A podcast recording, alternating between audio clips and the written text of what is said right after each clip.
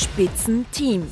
Kärntens Landeshauptmann Kaiser will statt Randy Wagner allein ein Team an der SPÖ-Spitze. Gipfelstürmer. Kanzler Nehammer versucht beim EU-Gipfel mit einem scharfen Migrationskurs Punkte zu machen.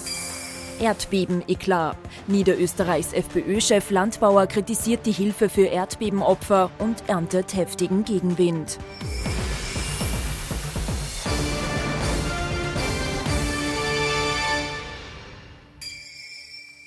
Ich wünsche Ihnen einen angenehmen Sonntagabend. Freue mich, dass ich Sie begrüßen darf. Unser politischer Wochenrückblick mit dabei unser Politikexperte Thomas Hofer. Schönen guten Abend. Schönen guten Abend, Herr Knapp. Und unser Meinungsforscher Peter Eick. Auch Ihnen einen schönen Sonntagabend. Schönen guten Abend. Herzlich willkommen. In drei Wochen eine wichtige Wahl für die SPÖ. Es geht um die Landtagswahl in Kärnten. Die SPÖ stellte dort mit Peter Kaiser den Landeshauptmann und den gilt es zu verteidigen. Und Peter Kaiser hatte gesagt, das Letzte, was er vor der Wahl braucht, ist wieder mal eine Personaldiskussion in der SPÖ, wer dann die SPÖ anführen soll. Pamela Rendi-Wagner oder Doskozil. Und jetzt gibt's drei Wochen vor der Wahl diese Personaldiskussion und angezettelt hat diese Personaldiskussion Peter selber, Peter Kaiser gleich selber. Pamela Rendi-Wagner bei der Nationalratswahl 2019. Und so ehrlich muss man sein, wir sind nicht zufrieden damit. Hans-Peter Doskozil bei der burgenländischen Landtagswahl 2020. Das ist sicherlich der schönste Tag in meinem Leben. Sie bringt der Bundes-SPÖ das historisch schlechteste Ergebnis. Er bringt der burgenländischen SPÖ die absolute Mehrheit. Gejubelt wird in Eisenstadt zwar noch gemeinsam, aber zum letzten Mal. Geht es nach dem Kärntner Landeshauptmann Peter Kaiser, soll sich das jetzt ändern. Diese Woche schlägt er vor, die beiden sollen doch zusammen Wahlen gewinnen, als Teil eines größeren Führungsteams. Ich kann mir ein Team vorstellen, in dem Randy Wagner, in dem Hans-Peter Doskozil, in dem Jan Kreiner, wer auch immer, Julia Herr mit dabei sind. Ob Randy Wagner und Doskozil dieses Team anführen sollen, beantwortet Kaiser so. Ich fände das gut und nicht nur die beiden, sondern ich glaube, wir haben einen sehr breiten Bereich an guten, guten Leuten in den verschiedensten Bundesländern. Weder Randy Wagner noch Doskozil dürfte der Vorschlag allzu gut gefallen, denn die gemeinsame Vergangenheit ist von viel Streit und wenig Freundschaft geprägt. Hans-Peter Doskozil, destruktive Art, keinen Millimeter weichen. Das wird schon zu Bosse Kindergartenniveau, gegenseitige Bepflegelung. Diese Woche bepflegen sich die beiden aber nicht gegenseitig. Nach mehreren Tagen des Schweigens spricht sich Randy Wagner in der Krone am Sonntag zumindest gegen eine Doppelspitze aus. Wer den Parteivorsitz führt, soll laut ihr auch Spitzenkandidatin sein. Doskozil will Kaisers Vorschlag am Mittwoch gleich gar nicht kommentieren. Ich möchte mich wirklich daran halten und das gerade ich, wo mir immer vorgeworfen wird, wir diskutieren inhaltlich zu aufgeregt und zu intensiv auch Richtung Bund, dass wir diese Diskussionen tatsächlich intern führen werden. Denn es stehen Landtagswahlen bevor. In Salzburg, in Peter Kaisers Kärnten und nächstes Jahr findet dann noch wieder die Nationalratswahl statt. Dass Randy Wagner und Doskozil da dann als Team gemeinsam jubeln, darf aber aus heutiger Sicht bezweifelt werden. Thomas Hofer, unser Politikexperte. Also über diese Doppelspitze können wir in Ruhe noch ausführlich reden oder wir können im Archiv nachschauen. Das haben wir ja schon Genüge getan, zur Genüge getan. Aber Peter Kaiser, ein knochentrockener Politikprofi, wie kann dem sowas passieren? Und Nachfrage, ist die Stimmung so aufgeheizt, dass dieser bekannte Funke reicht? Ja, erstens, das ist klar, dass dieser Funke reicht. Das hätte aber eben ein Profi wie Peter Kaiser wissen müssen. Äh, vor allem nachdem es ja um ihn geht und um sein Ergebnis in Kärnten jetzt dann bei der Landtagswahl in drei Wochen, äh, war es für mich sehr, sehr verwunderlich zu sehen, dass er einen derartigen stümperhaften Fehler macht. Äh, denn er hatte auf die Frage der Kollegin, die war jetzt nicht im äh, O-Ton zu hören, äh, von wegen, könnten Sie sich eine Doppelspitze vorstellen, gesagt, ja, das kann ich. Und hat dann gesagt, na gut, aber vielleicht sogar in Richtung Team. Und beides ist natürlich erst erstens Unsinn, weil nicht machbar. Und er musste wissen, was er damit auslöst. In dem Moment, wo das Thema Doppelspitze da ist, ist klar, dass das der nächste Schlag für die aktuelle Parteivorsitzende ist. Denn wie würde eine Doppelspitze ausschauen? Die würde ausschauen, sie bleibt Parteichefin und jemand anderer, wohl Hans-Peter Doskozil, wird Spitzenkandidat. Und damit ist sie abmontiert. Das kann sie nicht wollen, hat sie euch heute in einem Interview mit der Kronenzeitung äh, auch so festgestellt. Aber dass ja einer der eher dem engsten Verbündeten, Peter Kaiser, der schon in den vergangenen Monaten Monaten in seinen Antworten schon auch immer wieder versucht hat, Doskozil nicht zu attackieren, weil er weiß, dass natürlich dessen Kurs inhaltlich äh, gesehen auch in Kärnten mehrheitsfähig ist. Ähm, dass der einen solchen Fehler macht, drei Wochen vor der Wahl, das, das, das war schon erstaunlich. Und das hat er sich selber zuzuschreiben, denn jetzt hat er genau das, was er eigentlich nicht wollte im Wahlkampf, nämlich die Personaldebatte. Und Pamela Rendi-Wagner hat sich sehr, sehr lange Zeit gelassen, hat erst heute in der Kronenzeitung ein ausführliches Interview gegeben. Ist das taktisch klug, da mal die ersten Wellen vorbeirauschen zu lassen? Zu lassen?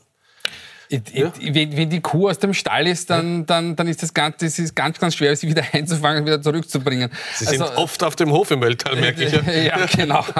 Aber ähm, äh, sie, sie, musste trotzdem irgendwie Position beziehen. Und ähm, das, das hat sie jetzt getan und jetzt kann man nur versuchen, halt wieder die, die, die Wellen zu glätten. In Wirklichkeit ist es ja so, dass man diese Diskussion auch nicht mehr anbringt. Man kann sie nur unter der Decke halten. Das wäre jetzt klug gewesen, jetzt vor der Kärntner Landtagswahl und vor der Salzburger Landtagswahl. Und dann muss diese Causa irgendwie auf irgendeine Art und Weise danach entschieden werden, denn die nächste Nationalratswahl steht vor der Tür. Ob diese Regierung, die sicher noch länger im Amt bleiben wird, aber wirklich bis zum Herbst 2024 durchdient, Schauen wir mal.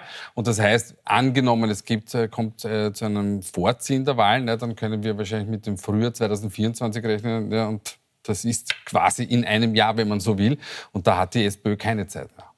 René Wagner sagt ja heute im Interview, einer ihrer Berater, Franz Franitzky, ehemaliger Kanzler, hat ihr gesagt, Stürme kommen, Stürme gehen. Aber ich meine, dieser Sturm hat, die Sturm hat Orkan Stärke 9, glaube ich, mittlerweile und, und, und hält und hält. Ja, und ja. er geht auch nicht mehr weg, bin ich ganz beim, beim Kollegen. Das ist so, äh, wenn jetzt nicht ein Wunder passiert, umfragetechnisch und davon ist nicht auszugehen bei dieser Themenlage und bei dieser auch Themenschwäche der SPÖ. Das muss man schon dazu sagen. Es ist ja nicht nur die, Inhalt, äh, die personelle Debatte, wo man schon sagen muss zu, äh, zur Verteidigung von Frau Rendi Wagner, dass seit Beginn, seit ihrem Amtsantritt immer wieder da die Blutgrätschen äh, von links und rechts gekommen sind. Das ist so.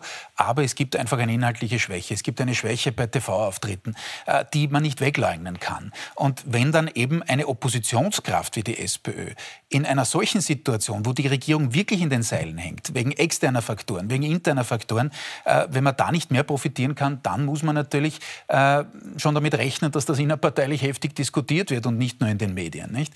Ähm, und das Bemerkenswerte, um auf das noch einzugehen, was Hans-Peter Doskozil gemacht hat, was wir auch im Beitrag gesehen haben, ist schon das, das, dass er einen dramatischen Strategiewechsel äh, hinter sich hat. Vergangenes Jahr hat er noch selber sozusagen die Personaldebatte jedes, bei jeder möglichen und unmöglichen Situation selber angezettelt oder sein Landesgeschäftsführer, jedenfalls Leute, die ihm klar zuzurechnen waren. Jetzt bremst er ab, jetzt sagt er, na, ich beteilige mich nicht. Und das ist geschickt aus seiner Sicht, das ist gewieft, weil er sich als Vorsitzender der Landeshauptleutekonferenz auch sehr stark jetzt inhaltlich einbringt. Also jetzt Stichwort Wohnbeihilfe, Stichwort, wie heißt das, Wärmekostendeckel, wie auch immer, äh, Stichwort Ärztehonorare, alles Mögliche bringt er auf den Tisch und will so eben in diesen Monaten, in, der, in denen er äh, Vorsitzender der ELA-Konferenz ist, ähm, sozusagen zeigen, der roten Basis, aber auch darüber hinaus, ähm, wie er Themen treiben kann im Gegensatz zur aktuellen Parteiführung.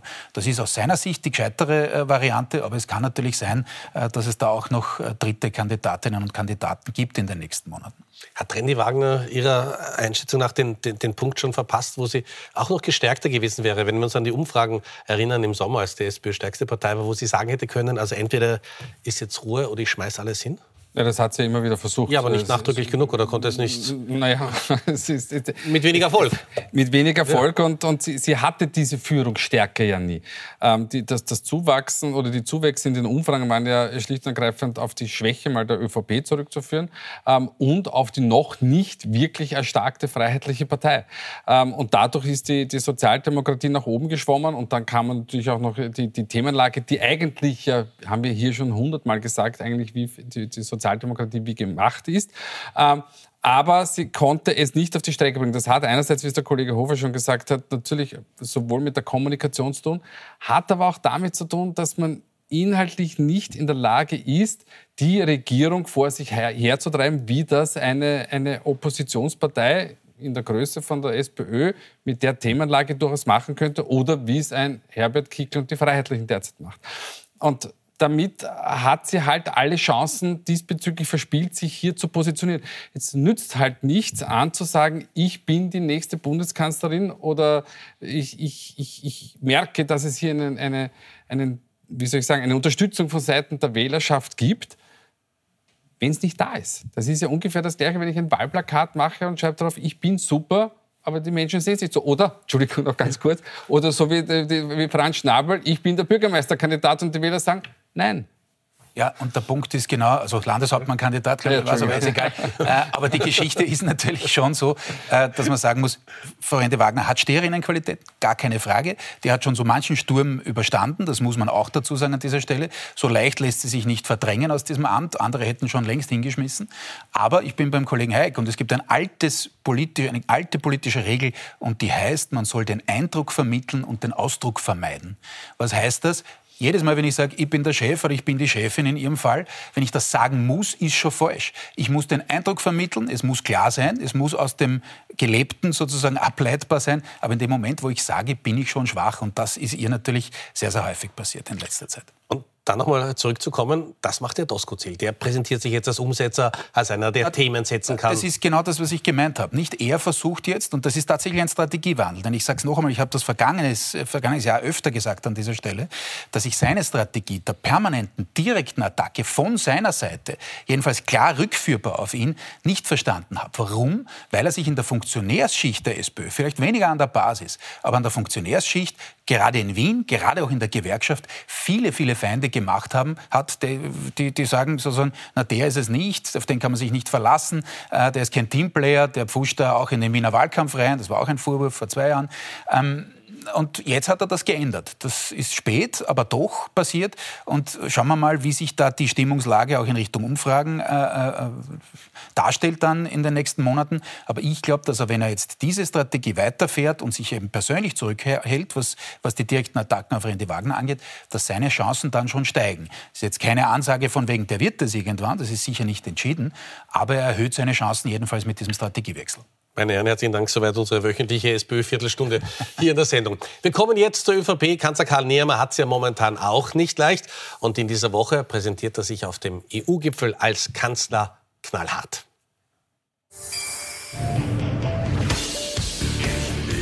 Der Bundeskanzler auf Konfrontationskurs in Brüssel beim Thema Migration. Ein Auftritt, wie ihn schon sein Vorvorgänger Sebastian Kurz in seiner Zeit als Bundeskanzler öfter hingelegt hat. Nur, dass jetzt eben nicht Kanzler Kurz, sondern Kanzler Nehammer für die ÖVP mit einer klaren Forderung in den EU-Gipfel geht. Eins ist ganz wichtig. Wir müssen in der ganzen Europäischen Union die Asylbremse anziehen. Und jetzt ist eben der Moment gekommen, auch hier konkrete Maßnahmen zu setzen wie zum Beispiel einen Grenzzaun. Während Nehammer in der Europäischen Union durchaus Verbündete wie etwa die Niederlande an seiner Seite weiß, gibt es auch einige gewichtige und die ein oder andere deutliche Gegenstimme. Eine Mauer hat noch nie eine Lösung gehabt. Ich glaube, es gibt irgendeine zwischen Mexiko und Amerika, die ist on sale. Die hat ja auch nichts mitgebracht. Die Diskussion endet spät nachts mit einem gesichtswahrenden Kompromiss für alle. Das Wort Zaun wird vermieden, Mittel für den Grenzschutz wird es aber geben. Ich glaube, es ist eine sehr funktionale Lösung bei 27 Mitgliedstaaten mit unterschiedlichen Bedürfnissen. Unterschiedliche Bedürfnisse hat auch der grüne Koalitionspartner, der nur als Zaungast aus Österreich zuschaut und befindet, die Zaundiskussion sei reine Inszenierung. Aus europapolitischer Sicht ist das jetzt überhaupt nicht sinnvoll, äh, wie sich Kanzler und Innenminister da in letzter Zeit benommen haben. Wir machen uns Gegner und das wird langfristig ein Problem sein. Das ist parteitaktisch sicher nicht zu rechtfertigen und wird sie ändern müssen. Schlechte Stimmung also beim Koalitionspartner, bei den Grünen, Peter Eick, unser Meinungsforscher. Äh, man muss der ÖVP also auch Steherqualitäten äh, durchaus zugestehen. Sie versuchen dieses Thema Migration zu besetzen und zu besetzen und zu besetzen. In Niederösterreich hat es mal nicht funktioniert. Funktioniert das aber langfristig? Wenn ich das ja. wüsste, wäre ich ein sehr, sehr reicher Mann.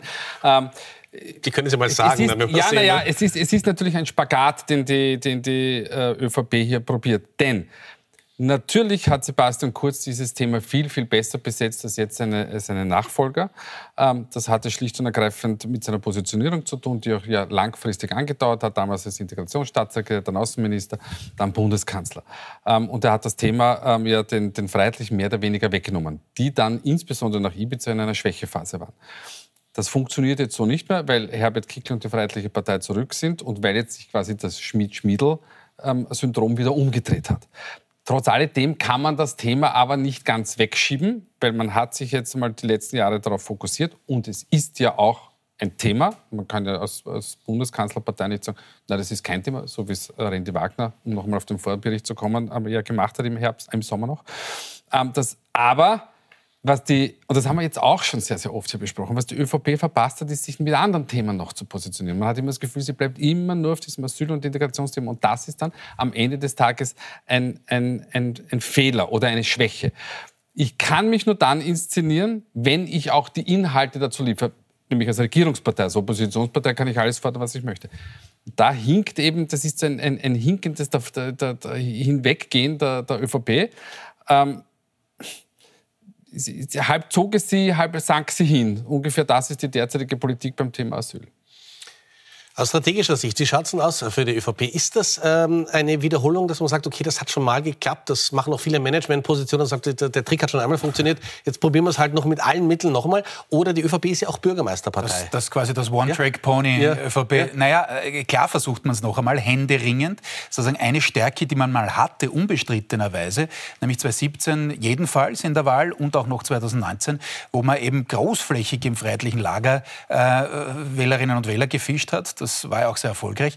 Aber so einfach lässt sich das nicht wiederholen. Es gibt auch noch einen Unterschied äh, dazu. Äh, damals hat Sebastian Kurz ab 2015 das aus der Position des Außenministers quasi in Opposition zur eigenen Regierung, nämlich zu äh, Kanzler Kern und dann auch, also später dann zu Kanzler Kern, vorher zu Kanzler Feimann und zu einem gewissen Herrn Mitterlehner der eigenen Partei gemacht. Das heißt, er hat die Oppositionsrolle übernommen. Die geht jetzt nicht, denn die ÖVP ist Kanzlerpartei. Äh, es ist klar, dass man da jetzt sozusagen was liefern will. Und ja, man kann jetzt durchaus sagen, dass auf dem Gipfel, äh, um auf den Beitrag zurückzukommen, natürlich insofern das gelungen ist, dass jetzt zumindest irgendwie von Infrastruktur die Rede ist an der Grenze. Und natürlich wären das äh, diverse Länder, Mitgliedsländer auch für Zäune verwenden das Geld. Die Frage ist nur, wird dieser sozusagen kleine Erfolg, den man jetzt versucht natürlich groß zu verkaufen, wird der was bringen innenpolitisch? Und da muss man halt sagen, ist die Chance darauf relativ gering. Warum? Weil das Gefühl, und da geht es jetzt so wie oft in der Politik nicht immer nur um Wahrheit, sondern sehr stark um Wahrnehmung, weil die Wahrnehmung in der Bevölkerung, jedenfalls in den Zielgruppen, die die ÖVP erreichen will, sind oft überschneidende mit der FPÖ. Natürlich das Gefühl da ist, da hat man nichts unter Kontrolle, es läuft alles aus dem Ruder äh, und die FPÖ kann immer mehr verlangen, eben echt in Opposition befindlich, als die regierende ÖVP. Und das ist die Krux. In Niederösterreich hat man es deswegen gemacht, nicht, glaube ich, um jetzt, so naiv war man wohl auch nicht in der ÖVP, äh, weil man geglaubt hat, dass man da jetzt Zehntausende äh, Wählerinnen und Wähler von der FPÖ zurückholt, sondern weil man weitere Abflüsse verhindern wollte in Richtung der Freiheitlichen. Äh, aber trotzdem, allein meine Beschreibung zeigt schon, wie defensiv diese äh, strategische Ausrichtung derzeit der ÖVP natürlich ist. Und im Übrigen hat der Kollege auch recht mit der thematischen Enge. Die ÖVP müsste in dieser Krisen, mannigfachen Krisensituation natürlich ihre Ehe dem wirklich stark da seienden und vorhandenen Stärken von wegen Wirtschaftskompetenz, sozusagen Zukunftsgerichtetheit der Maßnahmen äh, stärker ausspielen. Dazu kommt man aber eigentlich äh, kaum. Aber die ÖVP ist auch in die Enge getrieben, weil sie redet wahrscheinlich Absolut. lieber über Migration als über Korruption. Ne? Ja. ja, vollkommen richtig. Natürlich war das zuerst, da haben Sie völlig recht, also Sommer, Herbst vergangenen Jahres war natürlich dieses äh, Thema Asyl, dass man selber auch äh, sozusagen mit auch den tatsächlichen Zahlen mit groß gemacht hat, natürlich auch eine, eine Reaktion, äh, um sozusagen abzulenken von, von, vom Thema Korruption. Da haben Sie völlig recht. Und insofern ist natürlich dieses Thema, das der Kanzler immer äh, beiseite schiebt und sagt, Gott, das ist ja den Leuten nicht wichtig. Mag sein, dass es keines der wichtigsten Themen ist, aber es beschädigt trotzdem sozusagen die, die, den Glauben daran in der Bevölkerung, dass die ÖVP äh, dieses Land wieder aus der Krise führen kann. Und das ist äh, für die Volkspartei jedenfalls schlimm genug.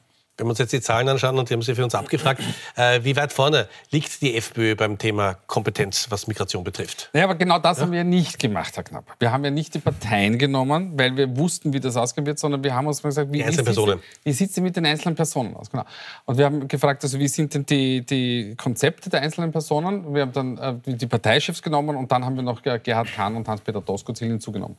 Da gibt es ein paar Auffälligkeiten. Erstens, Hans-Peter Doskozil und, und Herbert Kickl sind mehr oder weniger, was betrifft gute Konzepte, Head-to-Head, -head, weil die Seher und Seherinnen wissen, dass jetzt schon 34 und 32 Prozent, das ist kein signifikanter Unterschied. Das ist mal das eine.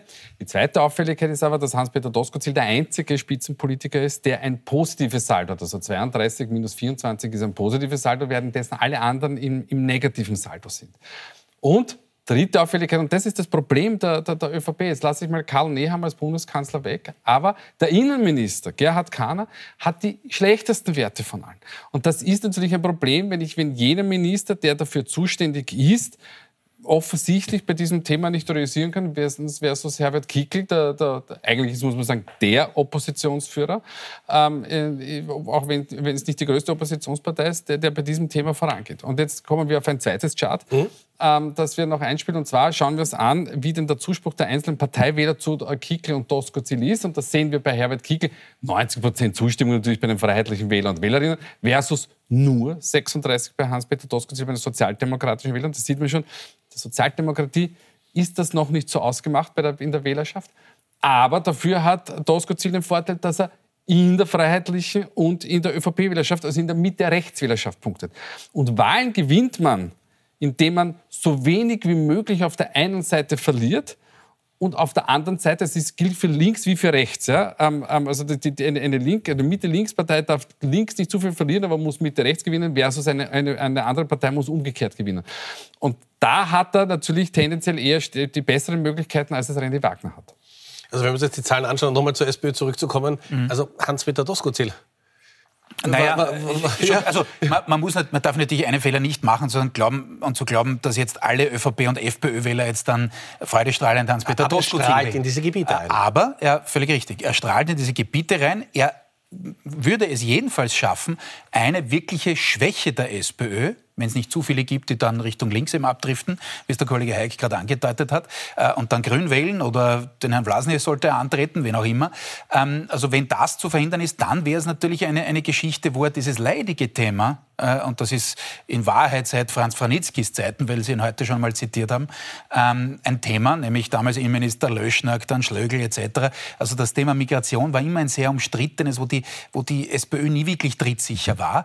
Das würde er natürlich nehmen. Und jetzt kommt aber die Frage, wie kann Doskozil durchaus mit seinen linken, teilweise auch linkspopulistischen äh, Positionierungen äh, beim Thema pflegende Angehörige werden angestellt bei der öffentlichen Hand, äh, eben die Wohnbeihilfe, alle anderen Geschichten, die er da so macht jetzt im Burgenland, wo er eben versucht zu zeigen, dass auch links was geht. Wie würde, da, wie würde er damit reüssieren, sozusagen links der Mitte? Also er fährt da schon eine Doppelstrategie und wie gesagt, noch einmal, die Aufstellung ist, wenn er jetzt die persönlichen Attacken weglässt, gar nicht so schlecht. Wie es dann wirklich bei einer Wahl ist, bitte, da gibt es einen Wahlkampf, das wäre jetzt Charlatanerie zu sagen, wie sowas ausgeht. Aber natürlich erweitert er potenziell zumindest mal äh, den Wählerkreis, den die SPÖ äh, bei der zukünftigen Nationalratswahl äh, ansprechen kann. Kommen wir zur FPÖ bei uns in der Sendung und da gibt es wieder Aufregung diese Woche. Es geht um ein Posting vom FPÖ-Niederösterreich-Chef Udo Landbauer, der nach dem Erdbeben in der Türkei äh, gepostet hat, wir kümmern uns um Österreich, Schluss mit Millionengeschenken an das Ausland. Er hat da konkret die drei Millionen von Kogler für die Türkei als Ersthilfe kritisiert, äh, musste dann wieder zurückrudern, aber vorher gab es heftige Kritik an diesem Posting. Leonore Gewessler, schau mal, was sie zu dem Posting von Udo Landbauer sagt. Wir sehen die Bilder aus Syrien, aus der Türkei, wo verzweifelte Eltern Hände halten von toten Kindern, die verschüttet sind. Und da soll man nicht helfen. Ich finde es wirklich niederträchtig, mit sowas auf die Art und Weise Politik zu machen. Udo Landbauer ist dann wieder zurückgerudert. Er hat gesagt, naja, also er meinte, dass man da mit, mit, mit, mit Sachspenden helfen soll. Mhm. Aber wir erkennen ein klares FPÖ-Muster. Ne? Also man schlagt einmal ordentlich ja, aufs Wasser man, und, und, und schaut, was passiert. Ja, ja, beziehungsweise man erweitert sozusagen den, den Kreis des Sagbaren. Nicht? Ja. Und das ist natürlich ein, ein, ein, ein Thema, das die FPÖ immer schon äh, gemacht hat. Äh, das war bei Jörg Haider so, das war bei Heinz-Christian Strache so da ist es, und, und ich glaube, dass das auch, ganz ehrlich, und wir haben vergangene Woche, äh, hatten wir beide den Herrn Waldhäusl als Flop der Woche. Äh, ich, ich war schon versucht, diese Woche eben den Herrn Landbauer zu nehmen und dann gesagt, Gott, das Wiederholungen gefallen nicht, ich lasse es und konzentriere mich auf was anderes. Ähm, es ist auch gefährlich, das sage ich schon dazu. Denn eines ist klar, wenn die FPÖ jetzt bereits auf 28 Prozent ist und da in Richtung 30 schnuppert in den Umfragen, äh, dann kann natürlich in, in einer derartigen Dimension, und das ist natürlich jenseitig, dieses erste Posting, also was, was soll man sonst dazu sagen? Ja? Äh, das geht natürlich gar nicht. Äh, da kann man dann schon auch Leute wieder verschrecken. Aber grundsätzlich ist es so, auch das, was Waldhäusl vergangene Woche gemacht hat, äh, mit dieser Schülerin, die ihm da die Frage gestellt hat und er hat gesagt, na dann wäre Wien noch Wien, wenn sie nicht hier wären quasi, oder sie alle nicht hier wären. Ähm, das ist natürlich grundsätzlich schon eine alte freiheitliche Strategie, zu sagen, so und jetzt dehnen wir es wieder ein bisschen aus. Es waren auch bei Herbert Kickl zuletzt in der ZIP 2 wieder Worte zu hören, die man schon länger nicht mehr gehört hat, ähm, in, in, in Richtung, also gerade nicht Umvolkung, aber äh, Überfremdung war wieder da, nicht? Also das sind schon alte Vokabeln, die da wieder kommen, wo man merkt, so hoppala, jetzt, jetzt will man es ein bisschen äh, sozusagen rausschieben. Auch die Einstellung zu den Identitären, die man als NGO bezeichnet, nicht? Und dann quasi so sagt, naja, wenn also die Klimakleber unter Anführungszeichen dürfen, dann dürfen die doch auch äh, sich auf irgendwelche Parteigebäude anderer Parteien begeben und irgendwie da äh, auf Aktionismus machen. Also da ist, glaube ich, schon Strategie dahinter. Aber ich sage dazu, es ist nicht ungefährlich, weil man es schon auch übertreiben kann. Und bei diesem Wachstumskurs, den man natürlich jetzt klarerweise einschlägt, wählertechnisch, äh, kann, das, kann das schon auch nach hinten losgehen. Aber Herr, diese, diese ewige Zuspitzung, man sagt ja, Zuspitze ist am Ende dann auch stumpf. Muss die FPÖ da nicht auch langsam wieder schauen, dass sie Richtung Mitte kommt und diese absolut extremen Positionen verlässt? Oder ist, ist das einfach nur gut für die FPÖ, weil wir wieder über eine Sache diskutieren? Martina Salomon hat ja am letzten Sonntag darüber geschrieben. Es ist wieder ein Thema gesetzt, das wird dann immer weniger, viele rudern zurück und manchen bleibt dann hängen, naja, ganz unrecht ist das ja nicht und irgendwie traut sich da mal einer was zu sagen.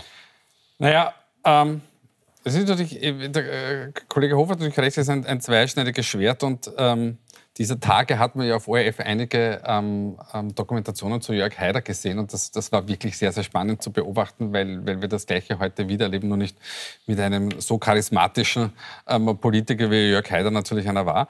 Ähm, die Problematik sehe ich sogar äh, äh, woanders. Der Kollege Hofer hat natürlich vollkommen recht mit dem, was er gesagt hat. Aber man merkt bei der Freiheitlichen Partei, dass ihnen, ich sage das jetzt sehr salopp, der Kamm schwillt. Und sie wieder Oberwasser haben und sie sagen, jetzt sind sie wieder wer. Und das ist immer der Moment, der der gefährlichste in der Politik ist. Immer dann, wenn ich glaube, ich schlage nach bei Sebastian Kurz, Wolfgang Schüssel, Immer dann, wenn man geglaubt hat, ich bin der Überflieger, dann ist man meistens relativ äh, knapp danach ähm, wieder abgestürzt. Und das sollte eigentlich ähm, die Herbert Kickl und die Freiheitliche Partei gelernt haben, dass man vielleicht ein bisschen sachter mit den Geschichten umgeht, weil ähm, die Problematik eben dann entsteht, dass man erstens äh, Wähler und Wählerinnen vielleicht verschreckt, aber dass man über sich selbst auch am Ende des Tages stolpert. Wir werden sehen, ob uns die Geschichte bestätigt oder nicht. Vor allem das haben wir im Archiv, ja? Das war ja. Auf jeden Fall. Kommen wir zu einem weiteren Thema, das natürlich ganz, ganz viele Menschen beschäftigt. Und zwar das Aus der Corona-Maßnahmen in Wien. In Wien im Gegensatz zu anderen Bundesländern ist es ja so, dass man in Öffis zum Beispiel immer noch Maske tragen muss. Aber nur mehr bis zum 28. Februar. Dann endet der bekannte Wiener Weg.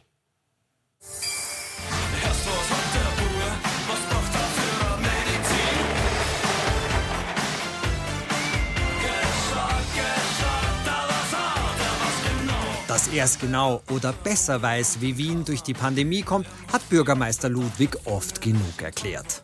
Jetzt Maßnahmen setzen, die sicher unpopulär sind. Kein Grund, leichtsinnig zu sein. Da kann ich nur appellieren, dass wir alle gemeinsam noch diese wenigen Wochen durchhalten. Den Wiener Weg geht Michael Ludwig länger als ein paar Wochen. Während der Rest Österreichs in den vergangenen drei Jahren immer wieder lockert, lässt Ludwig nicht locker. Längere und mehr Lockdowns als die meisten anderen Bundesländer, Maskenpflicht in Bahn und Bus und Testen, Testen, Testen.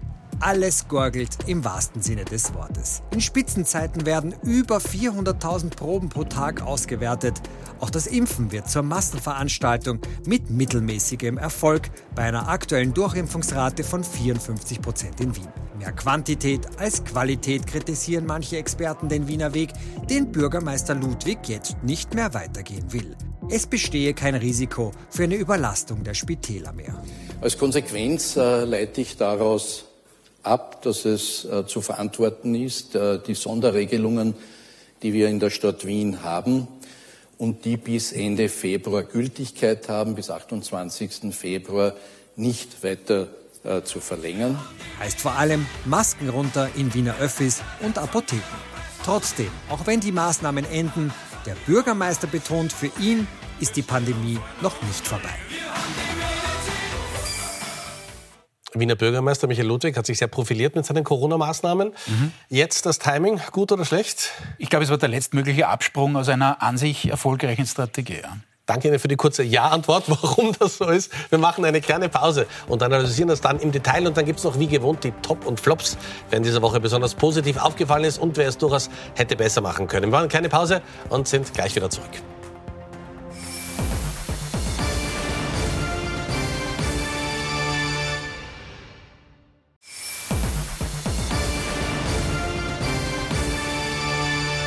Willkommen zurück. Unser politischer Wochenrückblick mit Thomas Hofer, unserem Politikexperten, und Peter Haig, unserem Meinungsforscher, und mit dem Wiener Bürgermeister Michael Ludwig, der das Ende der Corona-Maßnahmen für die Hauptstadt für Wien verkündet. Als Konsequenz äh, leite ich daraus ab, dass es äh, zu verantworten ist, äh, die Sonderregelungen, die wir in der Stadt Wien haben und die bis Ende Februar Gültigkeit haben, bis 28. Februar nicht weiter äh, zu verlängern. Sie haben gerade vorhin gesagt, das war die letzte Ausfahrt, die er da genommen ja, hat. Äh, denn es war tatsächlich so, wie Sie es gesagt haben, auch äh, vor dem Break, dass es äh, ein an sich erfolgreicher Weg war. Ludwig hat sich auch gegen die chaotische und wirklich Zickzack-Linie, die die Bundesregierung lange gefahren hat beim Thema Corona-Maßnahmenmanagement, äh, sehr klar positioniert. Das hat nicht allen gefallen, auch nicht in der Stadt, ist schon, schon richtig, aber es war ein klarer Kurs, an dem hat man sich orientieren können. Jetzt war natürlich ein Punkt da, äh, wo einfach äh, zwar immer wieder Wellen auch da waren, so ist es ja nicht, aber eben die Überlastung in den Spitälern nicht da war, insgesamt das Gesundheitssystem nicht mehr an seine Grenze gekommen ist. Und insofern, glaube ich, hätte es jetzt kein keinen Sinn mehr gemacht und wäre es irgendwann schädlich geworden, hätte man das jetzt bis zum St. Nimmerleinstag oder bis in den Sommer rein äh, noch verlängert. Insofern, glaube ich, war es richtig, äh, das jetzt auch äh, aufzuheben, äh, selbst unter Aufgabe natürlich dieses, äh, dieser Kontrastellung, was, was äh, den Vergleich mit dem Bund angeht. Jetzt wissen wir, dass Dankbarkeit in der Politik keine Kategorie ist. Auf der anderen Seite muss man sagen, sein Corona-Kurs hat sich bei den Wahlen für Wien, für die SPÖ durchaus ausgezahlt. Ähm, jetzt ist das aber vergessen und äh, aus dem kann er kein Kapital mehr schlagen. Oder sagt man, oder hat er sich dann doch läng längerfristiger positioniert als, als Krisenmanager? Einer, einer, einer, großen Stadt. Naja, das hätte er, wenn es nicht diese kleine Unebenheit bei der Wien Energie gegeben mhm. hätte, ähm, die natürlich die, genau nämlich genau diese Managementqualitäten, die ähm, Michael Ludwig ja in der Corona-Pandemie an den Tag gelegt hat, in dem Fall hat vermissen lassen. Ähm, jetzt muss man sagen, aus, aus Sicht der Stadt Wien, äh, gut ist gegangen, nichts ist geschenkt, weil es, es wurden diese Hilfen wieder, wieder zurückgezahlt. Ähm, aber da, da war er dann plötzlich nicht mehr Herr des Geschehens. Und das ist natürlich denkbar ungünstig. Äh, zu den Masken auch noch, es ist interessant, wir haben das ein paar Mal abgetestet, die Masken in den öffentlichen Verkehrsmitteln in Wien sind trotzdem von 60 bis 65 Prozent der Bevölkerung immer für gut gut be be beachtet worden. Also Kollege Hofer hat natürlich recht, Last Exit Simmering. Nicht Brooklyn, ähm, ja. Nicht Brooklyn, ja. Ähm, aber es gab in der Bevölkerung durchgehend eigentlich die Unterstützung, auch wenn man das so in den, in den U-Bahn nicht gesehen hat, weil das eine Drittel, das dagegen war, hat natürlich zum Teil die Maske natürlich nicht getragen. Wir kommen jetzt zu den Top und Flops und vorher bin ich noch äh, mehrfach aufgefordert äh, worden, zu sagen, dass Sturm Graz den Verein Rapid geschlagen hat. Es ist mir fast entgangen. Ja, ich wollte gerade sagen, ja. Aber als Rapid-Fan sind Sie ja sehr sportlich, was Niederlagen angeht. Aber wir haben uns bei Top Flop haben wir uns auf die Politik Ja, okay. Wir haben zwei Minuten, das heißt, die letzten 30 Sekunden gehören Ihnen, Herr Hofer. Ich darf Sie bitten zu beginnen. Wir haben Thomas Hofer und Peter Heik, die beiden Herren getrennt voneinander gefragt. Nichts abgeschrieben, bitte schön. Nichts abgeschrieben. Ja. Äh, Herr Landbau ist bei mir auch, ich habe es vorhin erklärt, auch in Frage gekommen und gedacht, ja. wiederholen. Vice bei mir nämlich ja. auch. Äh, Peter Kaiser aus den bekannten, heute erwähnten Gründen, das macht man so nicht, das war ein Schuss ins Knie, äh, muss man sagen, für einen derartig langjährigen Profi überraschend stümperhaft, dass er da selber die Personaldebatte angefacht hat, die er eigentlich vermeiden wollte. Und Top der Woche, Hans-Peter Doskozil, auch aus dem Grund, den ich heute schon erwähnt habe, deswegen mache ich es wirklich kurz, äh, er fährt jetzt eine andere Strategie und die steht ihm besser zu Gesicht und seinen offensichtlichen Zielen. Die kennt ja jeder, ähm, was, was eben sozusagen die innerparteilichen, den innerparteilichen möglichen Aufstieg angeht. Eine Minute zwanzig, bitte. Um Gottes Willen. Also, ähm, Udo Landbauer, und bei mir wäre es genauso, ich bin genau zwischen den beiden Polen geschwankt. Ich habe trotzdem Udo Landbauer genommen, weil es eine andere Qualität einfach hat. Ähm, jetzt ist es natürlich so mit, mit dem Posting, dass er, dass er sagt, man, diese drei Millionen, die, die, soll man da nicht ausschütten. Man hat natürlich versucht, auch die Grünen zu treffen, weil das ja von Leonore Gewessler abgezielt. Für die Ukraine-Hilfe. Ja. ja, richtig, genau. Und hat aber dann noch nachgezogen zur Erklärung und gesagt, naja, es sollte halt nicht an Warlords oder, oder sonstige in, in türkische Kanäle versickern.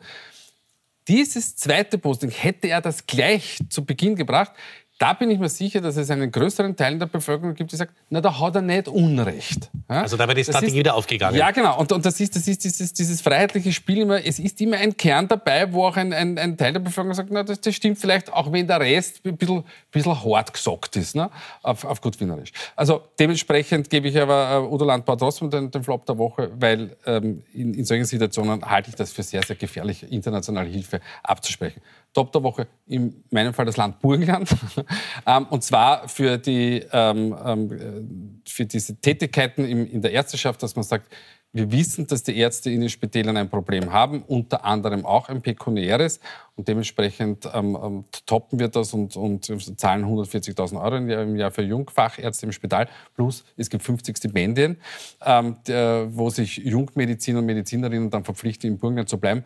Und da zeigt die Politik wieder, dass man schon was machen kann, auch wenn das im Gesundheitssystem einmal das Pflaster ist, weil das Gesundheitssystem gehört mal ordentlich reformiert. Aber es beginnt oft mit dem Pflaster. Meine Herren, herzlichen Dank. Nächste Woche haben Sie ganz viele Zahlen für uns für die Kärntenwahl. Das ist Am 5. März wird dann in Kärnten gewählt. Wir sehen uns nächsten Sonntag wieder. Vielen Dank fürs Zuschauen. Kommen Sie gut durch die Woche. Bis zum nächsten Sonntag.